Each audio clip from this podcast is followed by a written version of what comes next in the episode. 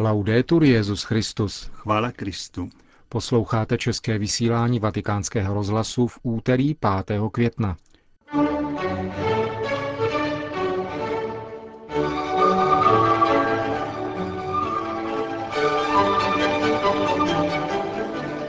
Benedikt XVI. jmenoval svého legáta na oslavách 7. výročí Mariánské svatyně na Gibraltaru. Ve svaté zemi sílí očekávání návštěvy papeže Benedikta XVI. V souvislosti s tím vám nabídneme rozhovor s otcem Davidem Jägerem, předním znalcem poměru a členem dvojstranné komise pracující na vatikánsko-izraelské dohodě o vzájemných vztazích církve a státu. Hezký poslech vám přejí Josef Koláček a Milan Glázer.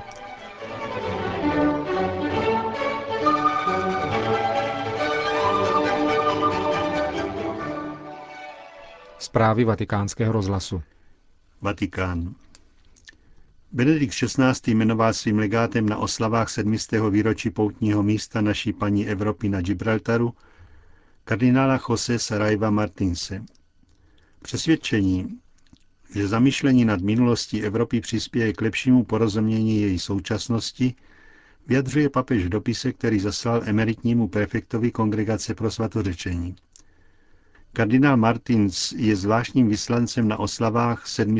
výročí mariánské úcty na Gibraltarském výběžku, které tam vrcholí právě dnes. Svatý otec v listě připomíná, že také jeho předchůdce vybízel, aby se na Gibraltarském poutním místě věřící modlili za lepší poznání a uchování křesťanských tradic v celé Evropě. Již sedm století je tamnější bazilice uctívána dřevěná soška Matky Boží s dítětem. Jan Pavel II. potvrdil před 30 lety její titul jako paní Evropy a patronky Gibraltaru.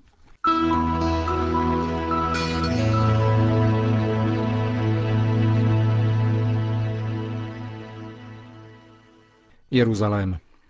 Papežově cestě do Izraele přikládá tamnější vláda nezměrný význam a snaží se vyvinout maximální snahu, aby se vydařila co nejlépe. Prohlásil to izraelský ministr zahraničí Avigdor Lieberman, který je v těchto dnech na návštěvě Itálie. Politik, který je v čele nacionalistické strany Izrael Bejtenu a domnívá se, že tato událost přispěje k dialogu mezi islámem a judaismem. Podle izraelských médií prezident Šimon Peres navrhnul vládě, aby v souvislosti s papežovou návštěvou zajistil církvi nevměšování státu do záležitosti šesti významných katolických poutních míst. Jsou to Tábor, hora blahoslavenství, Kafarnaum, kostel rozmnožení chlebu u Tiberiadského jezera, bazilika zvěstování v Nazaretě a Gecmanská zahrada v Jeruzalémě. Zprávu podal izraelský vojenský rozhlas a deník Jeruzalém Post. Izraelský ministr vnitra Eli Jaši v zápětí protestoval, že Izrael se nemůže zříci suverenity nad žádnou částí svého území. Mluvčí prezidenta Pereze pak vysvětlil, že nemá jít o zřeknutí se suverenity, ale pouze o ujištění, že tato místa nebudou skonfiskována a nebude narušen jejich náboženský statut, například stavbou silnice. Celá záležitost je také předmětem vatikánsko-izraelských dohod a jde pouze o její uvedení do praxe. Mezi šesti zmíněnými poutními místy média omylem uvedla také večeradlo v Jeruzalémě, Statut večeřadla je však úplně jiný než výše jmenovaná místa, která skutečně patří církvi. Večeřadlo bylo v minulosti proměněno na mešitu, ale po roce 1969 se ocitlo pod kontrolou Izraele. Během své pouti tam Jan Pavel II. v jubilejním roce slavil mši svatou a občas je tam dovoleno pořádat katolické bohoslužby. Do 16. století patřila budova františkánům a církev touží po jejím vrácení. Izraelský ministr turistiky Stas Misežníkov na otázku po možném vrácení tohoto místa řekl, kdybychom měli jistotu, že by tak veliký dar křesťanstvu přilákal miliony křesťanských poutníků, možná by se o tom dalo uvažovat. Takovouto jistotu však nemáme.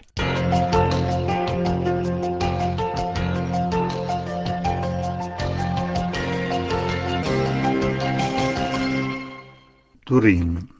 Turinský arcibiskup kardinál Poletto, který je zodpovědný za stav relikvie turinského plátna, oznámil, že od posledního odběru vláken z tohoto plátna v roce 1988 nedošlo k žádnému dalšímu odběru za účelem vědeckého zkoumání a ani vlastník, ani správce relikvie neví o tom, že by se od poslední radiokarbonové zkoušky v roce 1988 ještě nějaký zbytek materiálu plátna zachoval. Nemohl se proto ani dostat do rukou nikomu třetímu. Kardinál Poleto to řekl včera na tiskové konferenci v Turíně. Na otázku vědců, zda se v blízké době nechystá další vědecký výzkum plátna, turinský arcibiskup řekl, že v duchu dobrých vztahů svatého stolce a vědeckého světa je zapotřebí trpělivosti, aby mohla nadejít chvíle k uskutečnění jasného a organicky soustředěného výzkumného programu. Tento program je pozastaven až do roku 2010, kdy dojde k dalšímu veřejnému výstavu relikvie, po kterém by k takovému kroku mohlo dojít. Poslední odborné práce se na turinském plátnu konaly v roce 2002, kdy byly odstraněny všechny pozdější záplaty a byl pořízen kompletní digitální obraz plátna ze předu i ze zadu. Konec zpráv. me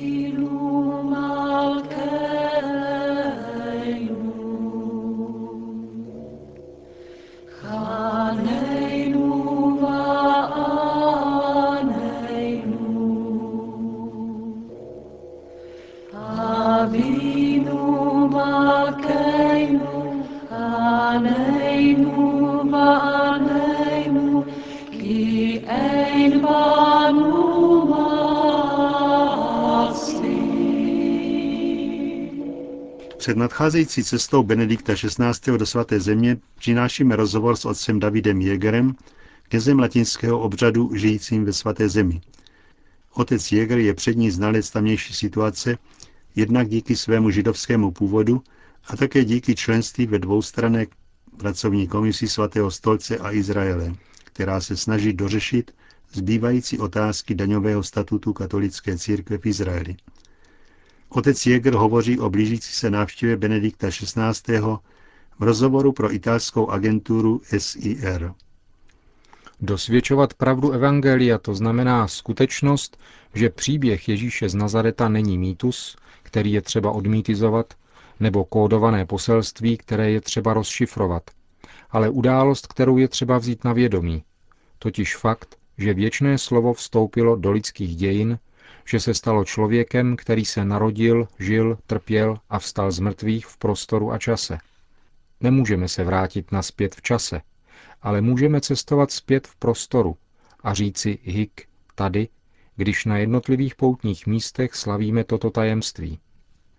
Papež přichází do svaté země potvrdit toto vyznání pravdy dobré zvěsti. Teprve potom jsou zde další okolnosti, které se během jednotlivých papežských cest mění. Je na programu této návštěvy něco, co má příchuť novoty vzhledem k předcházejícím cestám Pavla VI. a Jana Pavla II.?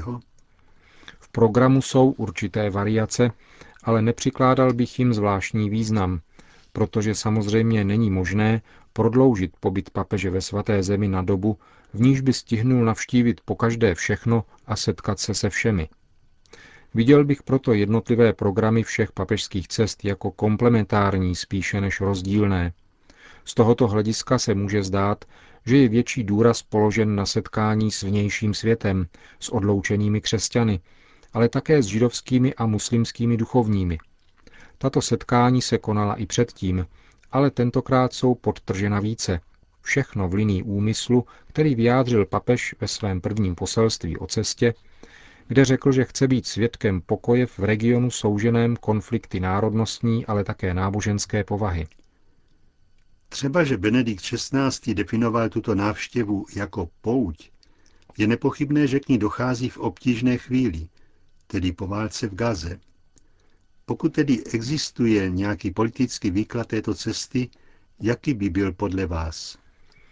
Papežovu pouť nelze svazovat do svěrací kazajky a dávat jí výklad, který jí není vlastní. Politika církve je stále stejná. Hlásat dobrou zvěst Ježíše Krista, Božího Syna. Mění se nahodilé okolnosti světa, nikoli zvěst církve. Je jisté, že přítomnost papeže a jeho slov má zvláštní ozvěnu právě ve chvíli, kterou žije svatá země, kde nyní došlo k určitému znejistění, pokud jde o očekávání míru, která byla živena a udržována při životě od 13. září 1993, tedy data vzájemného uznání izraelského a palestinského národa. Domnívám se, že v této souvislosti, tvořené zklamáními a vážnými starostmi, by papežovo svědectví mohlo být povzbuzující pro všechny více než kdy předtím. A jaké budoucí perspektivy si lze představit na rovině vztahu se státem Izrael? Všichni v církvi mocně doufají, že návštěva svatého otce, který se setká také s hlavou státu a předsedou vlády, velice prospěje a podnítí celkové zařazení dvou již podepsaných a ratifikovaných traktátů do izraelské legislativy, aby se na ně církev mohla denně odvolávat ve vztazích s veřejnými představiteli, institucemi a v případě potřeby se dovolat svých ukrácených práv také u soudu, jak je to v takových případech obvyklé. Prospěje také tomu, aby se v brzké době dokončil onen třetí traktát, který by měl potvrdit tradiční záležitosti daňového statutu církve a ochrany jejího vlastnictví, zejména toho, který má sakrální povahu. Nemenší naděje je spojována také s návštěvou papeže v souvislosti s urychlením formulace dalších podstatných kapitol vztahu mezi církví a státem, jak to předpokládá základní dohoda mezi Svatým stolcem a Izraelem z roku 1993. Jde především o nezbytnost potřebných reform při žádostech a vydávání vstupních a pobytových víz pro klérus a řeholníky, což je oblast, v níž je v posledních letech stále více cítit potřebu nějakých stabilních a zejména průhledných pravidel, která by respektovala zároveň práva církve umístěvat svůj vlastní personál tam, kam potřebuje, a právo státu kontrolovat vlastní území v zájmu všech. Benedikt XVI. často připomíná svatou zemi a tamnější křesťany ve svých promluvách. Jedna ze starostí svatého stolce je právě útěk křesťanů z Blízkého východu. Co lze v tomto bodě realisticky očekávat od papežovy návštěvy? Nemluvil bych o útěku s výjimkou určitého momentu, kdy opravdu mnozí křesťané utíkali před nejhorším během irácké krize. Nepochybné však je, že zejména na určitých místech mnozí křesťané, kteří mají možnost tak učinit, emigrují, aby našli pro své rodiny bezpečnější a klidnější místo. Papež nyní zajisté povzbudí ty, kteří zůstávají, utvrdí je v tom, že stojí za to rozhodnout se pokračovat ve vydávání svědectví Kristu v jeho pozemské vlasti. Zastavit emigraci však podle mého mínění může jen nastolení míru, až se životní podmínky všech dostanou na takovou úroveň, aby dali rodinám i jednotlivcům podloženou naději o něch životních kvalit, které všichni právem očekávají. Je tato pouť Benedikta XVI. důležitá pro poutě do svaté země?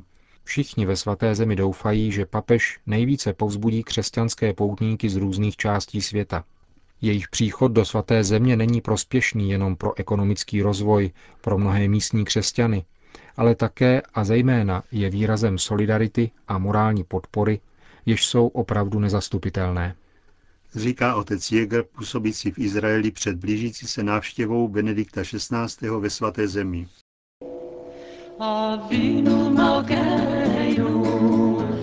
Kaneinu Va'aneinu, Avinu Malkeinu, Kaneinu Va'aneinu, Kinei Banu Ma'asi, Asei Imanu, Zdaka Vachesed, Asei Imanu, Zdaka Vachesed, Vehoshieinu, Asei Imanu, Zdaka Vachesed, Asei Imanu, Zdaka Vachesed, Vehoshieinu. Končíme české vysílání vatikánského rozhlasu. Chvála Kristu. Laudetur Jezus Christus. Avinu